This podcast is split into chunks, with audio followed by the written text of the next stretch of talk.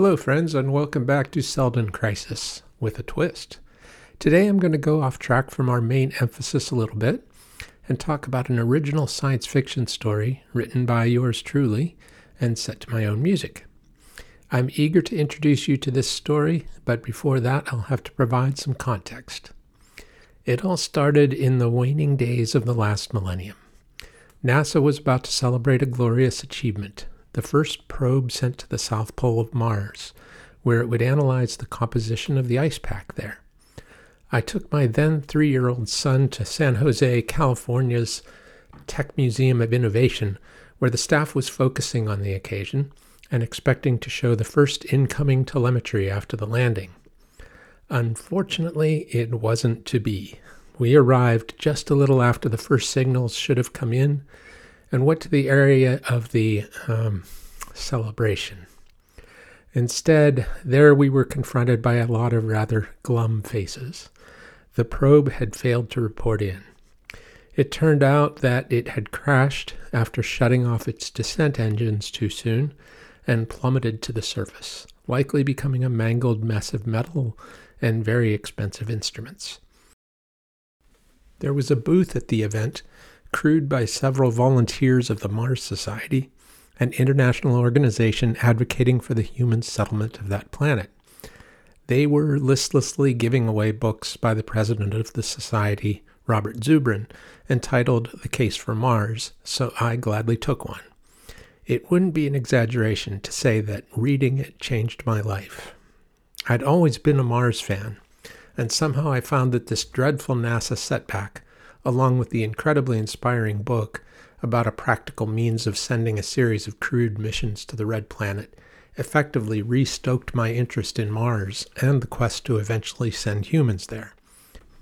I joined the Mars Society shortly thereafter and began meeting some amazing people like Dr. Zubrin himself, Kim Stanley Robinson, the author of the Mars trilogy, which I've since devoured multiple times, Frank Drake of SETI and the famous Drake equation, and many NASA planetary scientists and science fiction writers. Along the way, I even met Elon Musk and did a small web project for him, which I've described in a previous episode.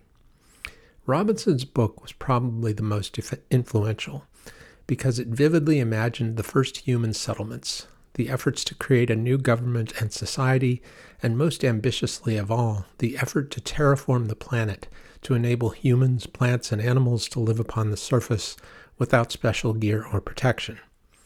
My involvement with the Mars Society fell away over the years, but the ideas I'd encountered found a home deep within my imagination. It was only a few years later that something new began to germinate there. One day I was on a solo hike near my home, and I found myself pondering my legacy as a human being advancing in years. As a software developer, nothing I had produced for various e commerce startups and such was going to last more than a few years. So, really, what could I feel I had created that might be remembered by anyone after my passing? I'd been a big opera buff for a while, so I decided then and there to try to write and produce a rock opera about Mars. The idea grabbed hold of me in a big way and morphed a bit over the next few days. No, it wouldn't be about Mars itself, but about a Mars like small planet in an unspecified time and place in the cosmos.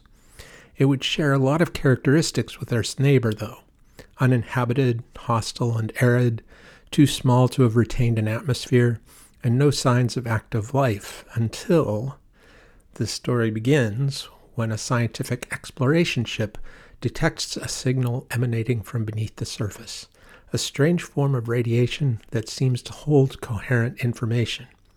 This was basically the setup for the first song, which I entitled Something is Dreaming. That's all I had to go on. As I pondered that simple phrase and that core idea, a chorus came to mind, and I began to place it in a B minor chord progression mapped out on my bass guitar. Later, I suppose I'll have to go back in time a bit and explain how I came to enjoy composing on the bass, but that's a whole different story. So the tale started to take form. The scientists land on the planet and send an expedition to investigate the mysterious signal. A man and a woman descend into a cavern and become overwhelmed by an unknown force, which begins to transform them physically. The signal becomes magnified, catalyzed by their presence, and the scientists at the base station succeed in decoding it. It's a creation myth, a story of how the planet was formed and became the host of life forms that arrived from a distant star system embedded in ice. The man and the woman become transformed into the principal figures in a drama that plays out over eons of time.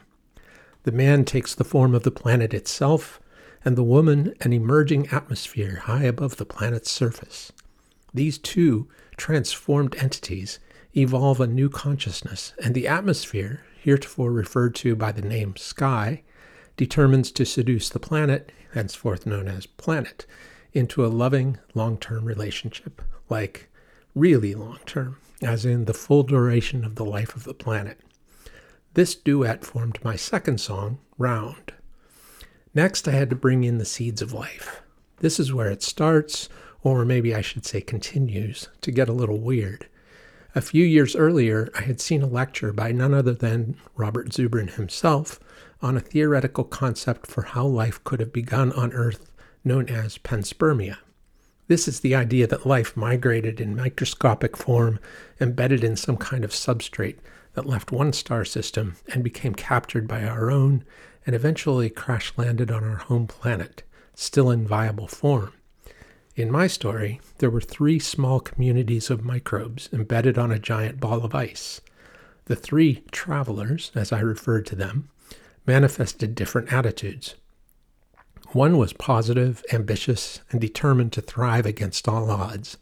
Another was its opposite, living in constant fear and expectation of an inglorious end to everything at any moment. The third was neutral and accepting of whatever might happen.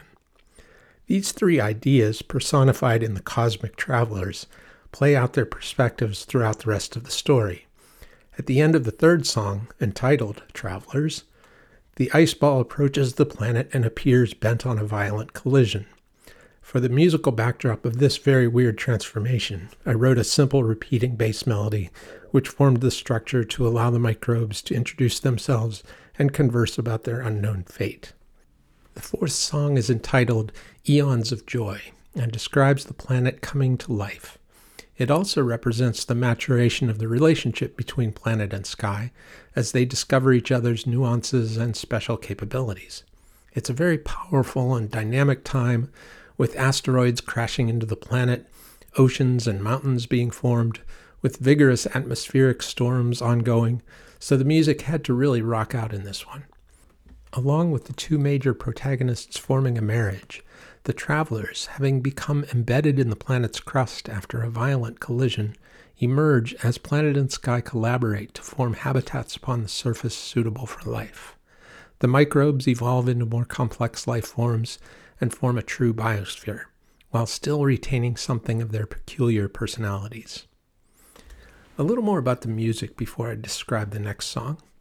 It's good to have talented friends, and I had some very special ones available in my old bandmates from a group called Jupiter Sheep. That backstory I owe you someday. The lead singer and lyricist of that band, a guy named Byron Bellamy, took on the dual role of the chief scientist who sings the prologue, Something is Dreaming, and the first of the three travelers, that being the ambitious and positive one. Another Jupiter Sheep alumni, singer and supremely talented keyboardist Melissa Olson, took on the dual roles of Sky and the trepidatious second traveler, and I, with my trusty bass guitar and a scary microphone before me, took on the remaining roles of Planet and the third equanimous traveler. Melissa is a wonderful musician, and she became a crucial compositional and performance ally. Byron took on the likewise critical role of recording engineer and host to a free studio space for our recordings. My greatest challenge was in learning to sing, both to demonstrate the parts for the others and to voice my parts as Planet. I had never done anything like this before, and I took voice lessons and practiced like crazy. In the end, I feel that I was barely acceptable as a singer, while Byron and Melissa were established pros and delivered their parts beautifully. The second song, round was a duet between me and Melissa. The third, a three part conversation among the three microbial travelers voiced by the three of us. And in Eons of Joy, Planet and Sky trade verses, so that's another duet with Melissa. For the fifth song, I posed a significant challenge for myself. It's a love aria sung by Planet to his beloved Sky. Not just a love song, but a statement about what love means in all its aspects.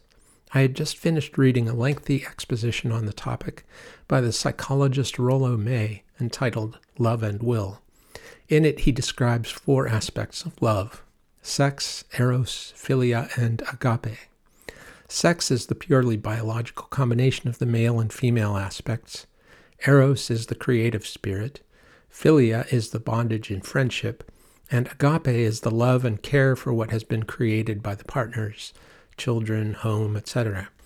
The lyrics of the song Planet Sings, such is love, spell out all of this while also exclaiming the deep intensity of his romantic passion for Sky. You might think this opera is lacking in one critical element, and you'd be right so far. Everything is just going way too well. Planet and Sky are in love and building a family. They're sort of mellowing out. The biosphere is comfortable. Life is thriving, etc. There is a clue, however, near the end of Such Is Love, that things might begin to turn in a different direction. Let me quote an intrusion in Planet's love aria from his paramour, a note of caution, perhaps. Lover, draw me close to thee. Against the black and cold of night, we hold the key to life within us. Fail not your precious hold on me. There are four more songs after this one, and I'd love to tell you what they're all about, and I surely will before long. I'm going to stop here for now, though, and give you a chance to hear the whole story for yourself. It's available on Bandcamp and I'll provide the link in the show notes. You can also find out a lot more about the project at the official website, planetandsky.com. If you go there and check it out, you'll also discover that there is a companion podcast that explores the rather cryptic lyrics in a lot more depth. I suggest you listen to the album first and conjure the details from your own imagination. Afterwards, you might be interested in the extra material professionally delivered in podcast form by the brilliant narrator Doug Metzger. He has his own incredible podcast on the history of Anglophone literature called Literature and History, which I cannot re- recommend highly enough. It's my favorite podcast by a wide margin. The story of how I was able to collaborate with him on Planet and Sky will have to wait for part two. I'm going to end this one here and sign off in a different manner than I ordinarily do. First, let me thank you for indulging me in sharing a little bit of this labor of love with you, and I hope you'll be intrigued enough to listen to the album. To give you a teaser, I'm going to substitute Such Is Love for the traditional end theme of Seldon Crisis. I hope you find it enjoyable. She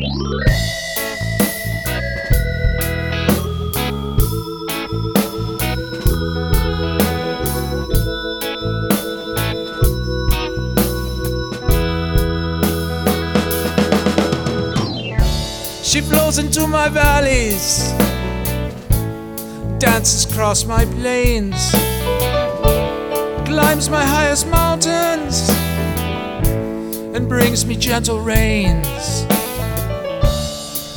Provide a base for her, enrich her wondrous soul. Whatever she may need from me, I will find and bring it home. Such is love the thrill of culmination. Such is love, creating a brand new world. Such is love, joyous eternal friendship.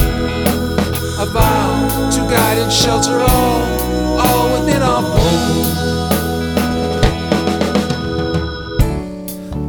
Inside, I'm warm now. On my surface, rivers run. Time to wake the travelers to thrive beneath the sun. And yet my peace is broken. No, this I dare not dwell upon. I know she'll never leave me. But what if I can't hold on? Such is love, the agony and ecstasy. Such is love to build the spirit mold. Such is love. I wonder what became of me. A vow to guide and shelter all, all within our fold. Lover, draw me close to thee against the black and cold of